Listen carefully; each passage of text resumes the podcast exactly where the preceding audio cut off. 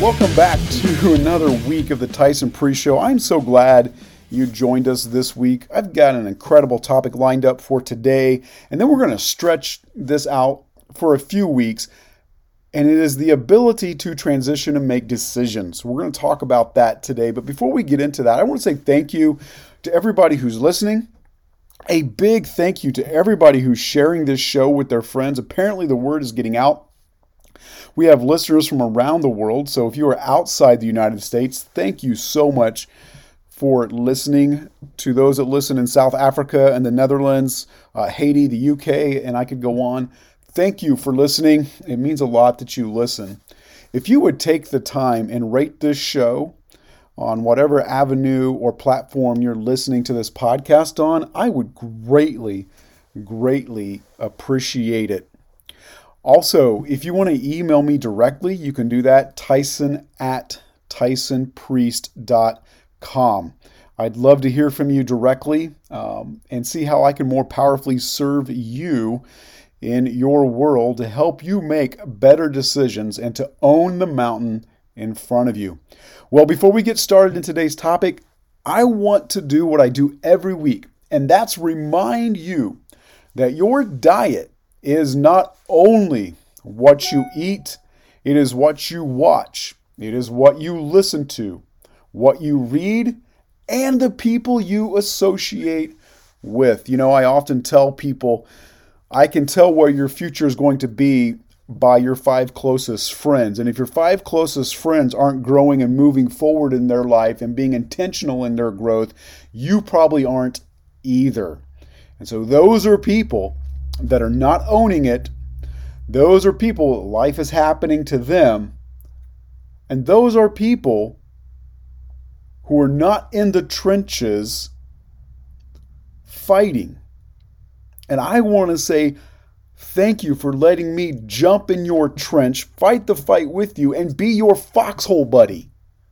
Now, if you're wondering what a foxhole buddy is, go back a couple episodes ago where I talk about the importance of having a foxhole buddy, and I talk about the three C's C is in cat, the three C's of relationship. So, thank you for letting me jump in your foxhole with you today. Thank you for letting me be your foxhole buddy, that we're going to own this thing together. Listen, King Solomon said in Proverbs 4:23, above all else, guard your heart, for everything you do flows from it. So that's the whole point of this show is to help you make better better decisions, better transitions in life. Guard that heart so that you can own the mountain just like a bear owns their mountain. Before we get into today's topic, the quote for this week is from Esther Jungreis.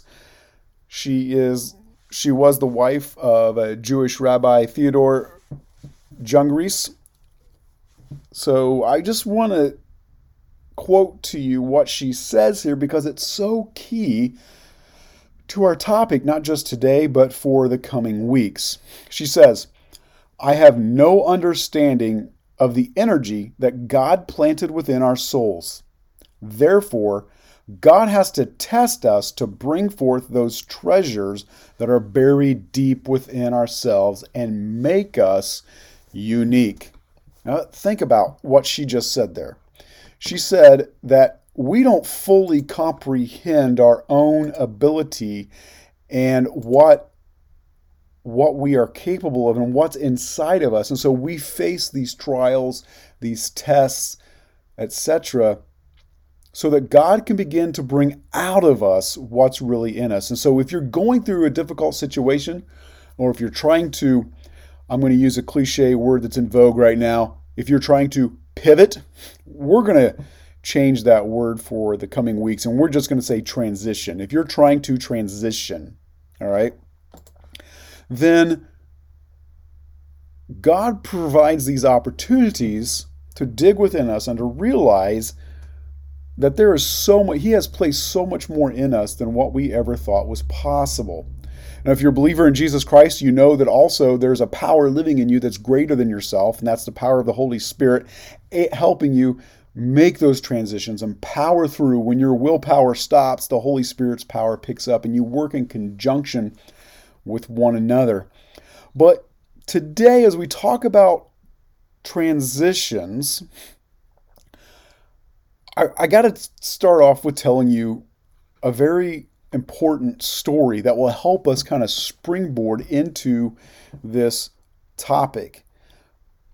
Probably hmm, 60 years ago, older than most of you listening, for sure. Um, over 60 years ago, there was this na- man by the name of Lee Iacocca. Now, Lee Iacocca worked for General Motors, and Lee Iacocca and another person at General Motors that you've probably heard his name, John DeLorean.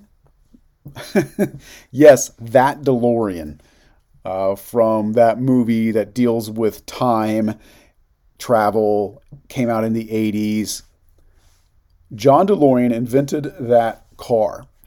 Um, this is that same John DeLorean. John DeLorean's working at GM at the time, and he and Lee Iacocca are just kind of looking at what's happening to the children, uh, the baby boom generation that are coming up, and they're starting to get their driver's license. And there's this as America has had for a very long time, a love affair with the automobile. They begin to realize that this baby boom generation, there's a big market here to reach teenagers with the automobile. The automobile can go from being a functional uh, family vehicle the family can ride in and go on vacations together. It can move from being a truck and a work, a quote unquote workhorse for those at work, but it could really be a a toy for teenagers. They, they, they saw this coming, and they saw this coming from drag racing, stock car, uh, the deep south stock car races. They saw this kind of trend happening. Well, John and Lee, both working for GM, wanted to make their own version to reach this market.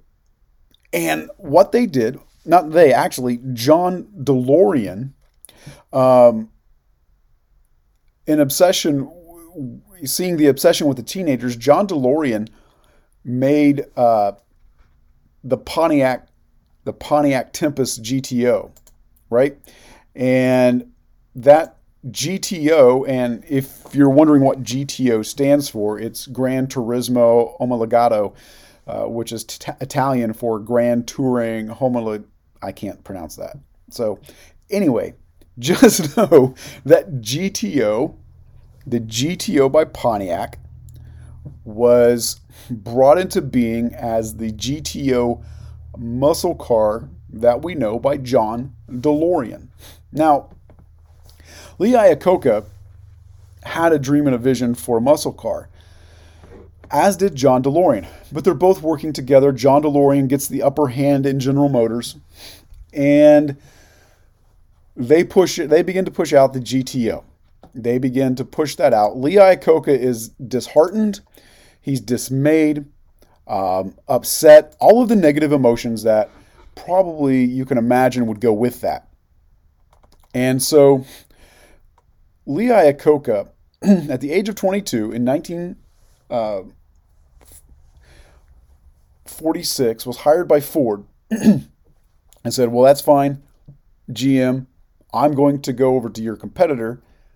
And he still had in his the back of his mind this what we know today as muscle car. Um, and Lee Iacocca was a was a great engineer. He did uh, produce a lot of cars, and the timing of Lee Iacocca's movement from General Motors to Ford could not have been any better. Why, you ask? Because Ford was fledging and floundering with this other vehicle. what is this other vehicle? Well, you might have heard of and, and this, but the Ford Edsel, E D S E L. The Ford Edsel. Now, I've got a picture of it pulled up on um, my computer as I'm recording this podcast. I just want to tell you, this is one ugly, and I mean ugly vehicle. All right. This vehicle is uh, just just putrid. I mean, it it it it looks like if there were car gods, they vomited the Edsel. and the Edsel was a failure for multiple reasons. Um, the price points for the Edsel to purchase the price points were confusing. Uh, they had done insufficient market research. Um, the way the dealerships were organized at the time didn't help either. Um, they had severe quality and re- reliability with the Edsel. Um, and as I said, too, it was just ugly. I mean, the exterior design was just ugly. Uh, and then, of course, corporately, Ford was having some internal issues. I think uh, Henry Ford II was wanting to buy Ferrari uh, at this time instead of trying to develop their own, what we know today as muscle car. Henry this uh, Henry Ford II was looking actually looking at buying Ferrari during this time and adding Ferrari to the Ford lineup. That would have really changed things for Ferrari and for Ford. Um, I doubt they would be known as what they are today. So, needless to say, they didn't buy, they did not buy Ferrari, obviously. And so Lee Iacocca shows up at Ford as Ford is floundering with Edsel uh, having all kinds of problems. And when Lee Iacocca shows up, he's got this burning sensation to create this car with a lot of power, right?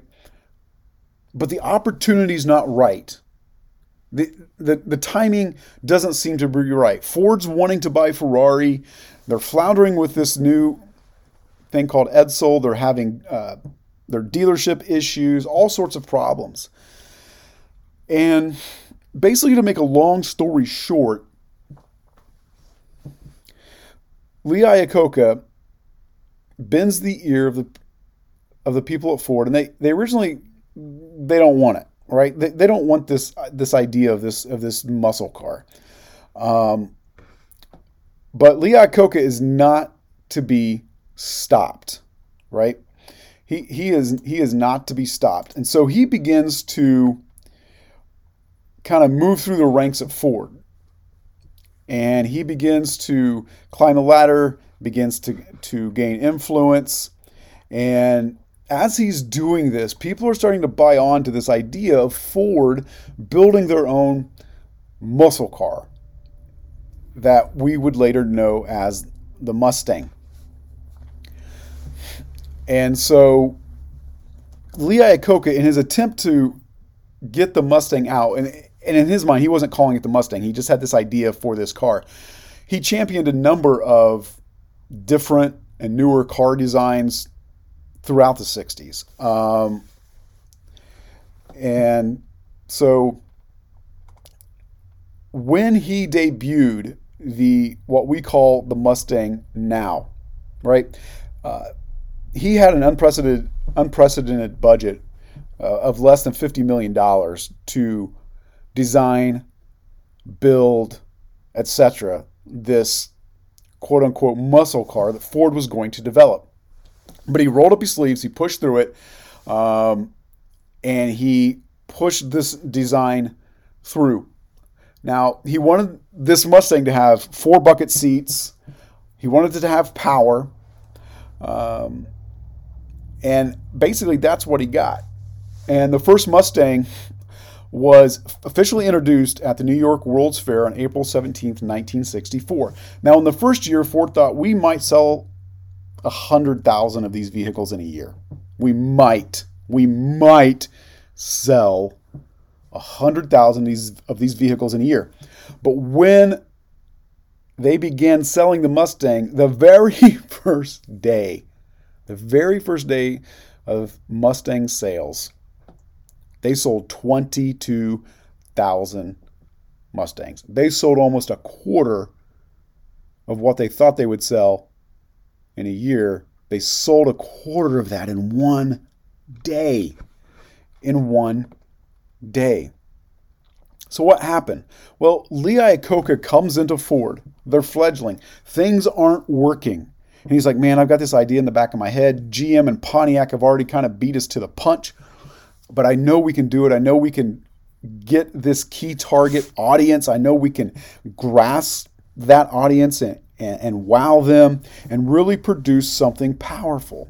Now, it was later in the and by later I mean like a year or two later, I believe. You'll have to Google this and check, but I believe it's a year or two later that they get the idea of putting in the V8 into the Mustang to make it the most powerful um, muscle car. Um, and that was just in the first couple of years because they realized that if we're really going to attract the right audience, we can't just sell a fancy looking car that's really no better than a family car or a family sedan, even though it only has two doors. We need to put some power in this thing and get it down the road. And so Lee Iacocca basically comes in, rises to power, puts forth his idea, and holding on to that dream, holding on to that dream that yes, this will work. Yes, we can make this happen. And that's so important to your dream, to my dream, is not letting go of that thing and knowing that God's timing is right even though we don't see it. And usually God's timing is much later. Therefore, it grows our patience and increases our hunger and our desire. But His timing is usually much later than what we anticipate. But that's a good thing for us. That's a good thing for you. That's a good thing for for me. And so, this is kind of what's happening uh, as the Mustang's coming up and going to be released at, at the New York Fair. And all of these things are, are kind of happening. And things weren't working for Ford. And so what what happened, right? What were the what were the key things that caused Ford to transition, uh, what caused Lee Iacocca, even working within Ford, to transition to this idea of a muscle car, not purchase Ferrari, let the Edsel die, right? There were key things that happened there to say, you know what, we need to transition. We need to change. We need to move. We need to stop doing what we're doing. We need to stop trying to go down this road of creating this family this family sedan that really is ugly. It's not getting us where we want to be. And I'm guessing most of you listening to this, there's probably things in your life that it's not where you want it to be. Right? It hasn't quite worked out. But in the back of your mind, you're like Lee Iacocca and you're like, man, I can I know I can make this thing work. I've been beat up, I've been put down. It didn't work for me. It didn't work for Lee Iacocca at GM, but I know I can go someplace else and make this work. So, what happens when we decide to make a transition, whether it's Lee Iacocca going from GM to Ford, whether it's you going from uh, one job stepping into a dream career or a dream position, or maybe launching out into that entrepreneurial business or um, taking on that new hobby? right? What are some things that tend to move us when we decide it's time to make a transition? There are three things that I think are key in pushing us towards that transition. Now, I'm going to list these. The first one, number one, is there is a holy discontent. Now, when I say holy discontent, I want to keep that in light of my own experience where I was working at a Fortune 50 insurance company and I just sensed I needed to do more to help people than sit in my cubicle and manage projects in corporate America. I needed to do more. And so I stepped out. I felt like, man, I've, I've got this, if you want to call it a calling, um, if you want to call it a dream, whatever you want to call it, you can call it. But I call it a, I had in sitting in that cubicle, I had a holy discontent. Now I call it holy because for me, it was a spiritual, religious, Christian um, dream to help people further. And so I, I use the word holy if your dream or whatever is not in relation to Christianity or spirituality, religion, I, I, you can t- you can remove the word holy and simply say there is a level of discontent. Okay, there arises a certain level of discontent with where you're at, and all of us have a different breaking point where the discontentment gets to be so great that we say, okay, I can't sit here any longer. I have to move and transition. Right? Um, it might be the person who is, say, working in a donut shop, making donuts and showing up at the shop at 3 a.m. and making donuts, and they realize that, you know, I could probably there's some things about these donuts that aren't right and i have a lot of friends and i probably could open up my own donut shop and make better donuts right? Um, there's just a discontent. Um, maybe you pick up a new hobby out of discontent, right? Maybe you're, maybe you've just really been into um, gaming. Let's just say you've been into gaming, right? But you're not really producing anything tangible because one good lightning strike to a server someplace, or one good earthquake, or one good power surge could destroy everything you've ever done in the gaming world. You want to make something that's more tangible and uh, hand felt in the real world. And so you decide to quit gaming and pick up quilting. yeah, I said it. Gaming to quilting. That is a crazy analogy, but it's true. I mean, right? So, like, you want to make this change. There has to come a point where you are so discontent with where you're at that you're willing to make a change. So, if I'm discontent, it means that I'm no longer content.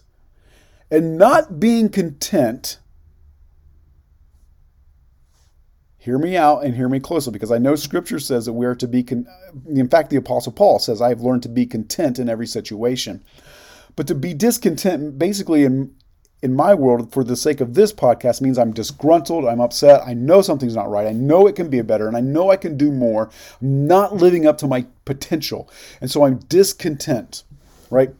So when we make transitions, the first thing is, is we have a level of discontentment. It could just be that you know you're capable of earning a bigger income. Right? So there's a level of discontent. Number two, we tend to move when we realize that our, our abilities, our talents, and our passions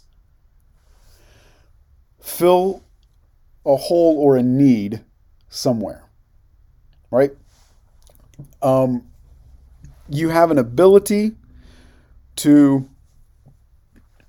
connect with people. You have a talent to make people feel good about themselves, and you have a passion for people. Yet you're standing on an assembly line or putting widgets together, and yet you look out into this vast world and realize there, there is opportunity I have the ability and the talent and the passion to help people, but I'm standing on an assembly line. Right? And so there's a hole that needs to be filled, and that hole lines up with my ability, my talent, and my passion. So now not only am I discontent, but now I'm beginning to self actualize and look internally and look at how God has wired me and the gifts, the talents, and the passions He's wired me with, and then move forward in that. Why? Because I'm discontent with where I am. Right? So we tend to move when number 1 there's there's discontent in ourselves. Two, we realize through introspection and looking at how we are wired, we realize our ability and talent and passion to fill holes. Number three, we tend to move when you begin to see the distinction between you and everybody else who tends to be wired in a similar way. Let me say that again. You see the distinction between you and others who are wired in a similar way. So let's walk through these steps, and I think step number three will make more sense. You become discontent with where you're at. You're discontent with, uh, let's say, you're discontent with your marriage. So you don't go get a divorce, right? You begin to work on yourself. You begin to work on yourself, and you begin to realize your abilities, your talents, and your passions fill a hole in that marriage. And as a result, you see a distinction between what you can do and how you can handle a situation versus other people. And then you step out, right? So let's take, for example, the world that I come from, another example church planters, starting churches from scratch. Crazy thing. I would have never thought in my entire life church planting would be in vogue the way it was 10, 15, even 20 years ago, right? It, it, it's like all the rave in the Christian church world, starting churches from scratch. Well, what happens? Well, you get a holy discontent for, say, the way church is being done, or a holy discontent for how things are are, are working around you. And you're like man there has to be a better way. There has to be a different way. You know henry ford said if i had asked the people what they wanted they would have just said faster horses. Henry ford right? So he goes and says no there's got to be a better way in in my world with church there's got to be a different way i'm called to do something different so i look at my ability my talent my passion step two i have a holy discontent i look at my ability my talent, my passion. And then I realize, well, that kind of fills a hole. And number three, I realize that I will, I will conduct, do, and be church differently than the church two blocks down the road. And so I do it slightly differently than everyone else. And that's the fingerprint of you. That's right. That's the fingerprint of you. And so when those three things begin to surface and begin to bubble up and begin to work, they collide together, they begin to coagulate together, suddenly transition begins to happen. You realize that transition has to happen. Now, when those three things begin to happen, what we have to realize then, there are three, I'm sorry, not three, there are four key questions that we have to begin to ask ourselves to move into that transition. And it's these four key questions that I'm going to dive into in the coming weeks because they're so important in your transition. So, before I'm going to tell you the four questions, we're going to dive into a biblical story just for a moment. There's this guy in the Bible named Jonah. Now, there's some debate whether or not Jonah is a real story or Jonah is a uh, an analogy of something else. I'm not getting into the theological debate of that. I personally believe it's a true, real story. It's a factual story. However, there's this man named Jonah, and God tells him to go to the city of Nineveh. And God says, Listen, the city of Nineveh is going to be destroyed if they don't change their culture and they don't turn to me and change their culture, their city is going to be destroyed. Well, Jonah doesn't really like Nineveh. Jonah actually hates Ninevites and the city of Nineveh. He wants nothing to do with them, right? So, what's he do? He says, You know, God, thanks for the information. I'm going to go the opposite way and I'm going to head towards Spain. I'm going to get on this boat go across the Mediterranean, and get as far away from Nineveh as I possibly can. Thank you, God, but I'm not going to do that. Well, I can tell you from firsthand experience one, arguing with God and defying God never works out in your favor. So, Jonah learns a lesson that anybody who's tried to walk after and follow God learns at some point, you're going to want to rebel and do your own thing. Just, just don't. Don't. Just don't do that. Bad things, man. Bad things. So Jonah gets on the boat and he goes the opposite direction. A storm comes up. Now, in those days, most everybody had their own gods that they worship, their little idols that they worship. They keep things in their pockets. Like today, like we'll keep a rabbit foot in our pocket. I don't, you know, like some people keep a lucky penny. They'll keep some trinket in our in our pocket, right? So I'll rub my rabbit foot or I'll rub my lucky penny. Okay, same thing. They kept trinkets in their pockets. They were their gods and they would rub them for good luck and they would rub them for whatever. And Jonah, of course, is a Hebrew. Well, he doesn't do that.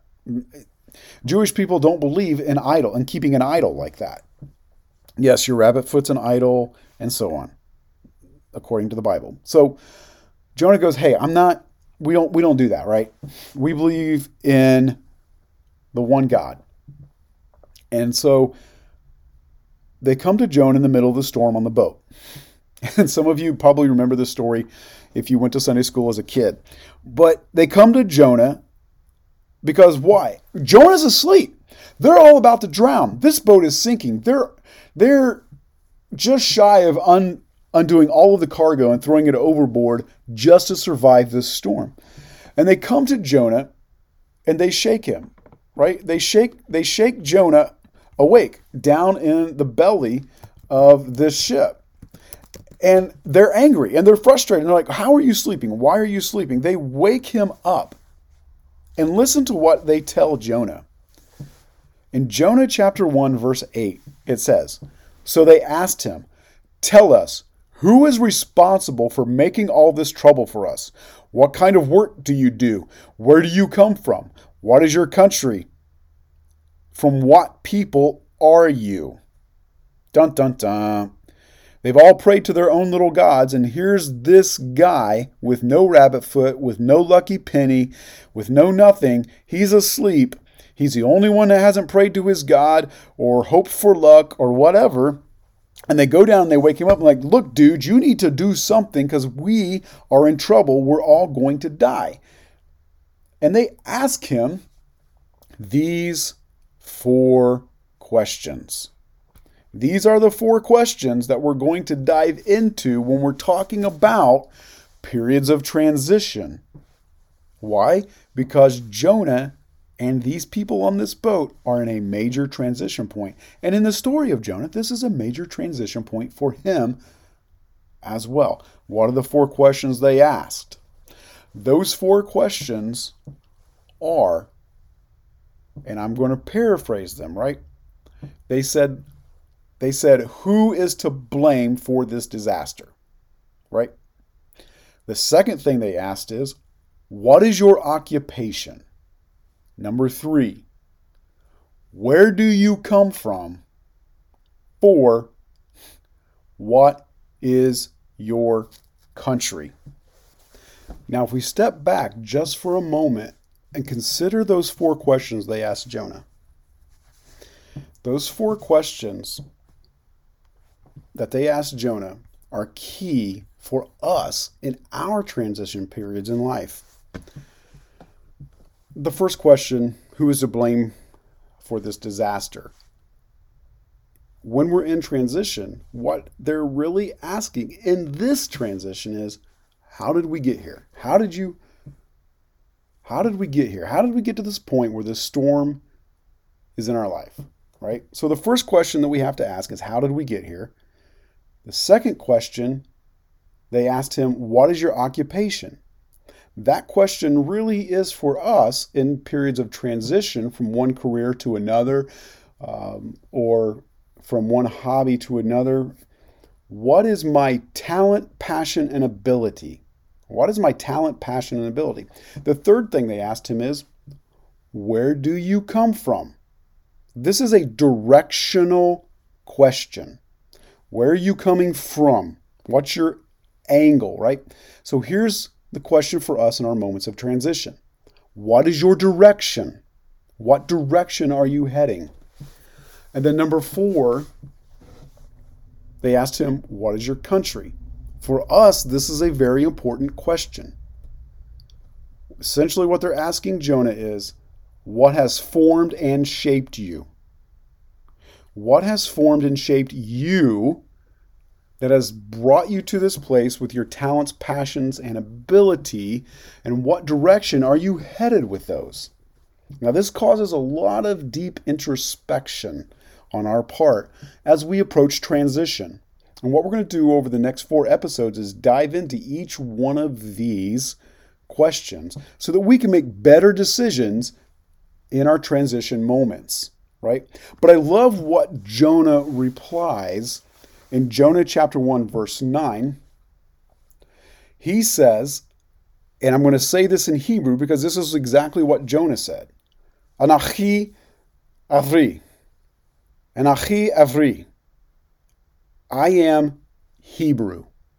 You notice he answered all four questions with one answer. One answer provided the answer to all four questions. Enachi Avri, I am Hebrew. It's likely that when you sit back and begin to look at yourself, as we'll talk about in the coming weeks, you're going to find there is one answer that will help you answer all four of those questions. That'll be that'll be about four weeks out before we get to the Enachi Avri. So I want to encourage you today, as you think about the transition that you're in or the transition you're about to make, right? You've probably arrived at the point of wanting to transition because one, there's a discontent. Two, you realize that you have an ability, talent, and passion that pro- that fills a hole someplace. Number three, you write a transition because you see the distinction between how you might do something and how everyone else is doing it. I mean, you're listening to a pod. I never thought that I would podcast, but a friend of mine, a longtime friend of mine, Ryan Rieger, said, "But nobody's going to podcast like you do." And out of seven billion people on the planet, don't you think that at least a few of them might be blessed by how you would say something. Yeah, probably so, right? And so you've got to that point of transition through those three things. Now, now we have to ask ourselves the four questions. How did I get here? What is my talent, passion, and ability? What is my direction? And what has formed and shaped me? And all of those questions are connected in Anachi Avri. I am Hebrew. Well, listen, that's going to do it for this week. I am so glad that you listened in. Thanks for listening up. Listen, go to tysonpriest.com and join the Ferocious Faith community. When you join the Ferocious Faith community, you're going to get access to the Ferocious Faith Facebook group. You're going to get a PDF that will help guide you in strengthening your heart to make better decisions according to Proverbs 4:23 you're going to get a 30-day checklist to accomplish the core 4 that is a part of living with a ferocious faith you're also going to get a weekly value added email in your inbox that will help you add value to your life, help you think and process things and if you so choose, you're going to get a complimentary one on one life coaching session with me. I would love to powerfully serve you. Again, please rate this podcast on whatever platform you're listening on. And until next week, own it. Out.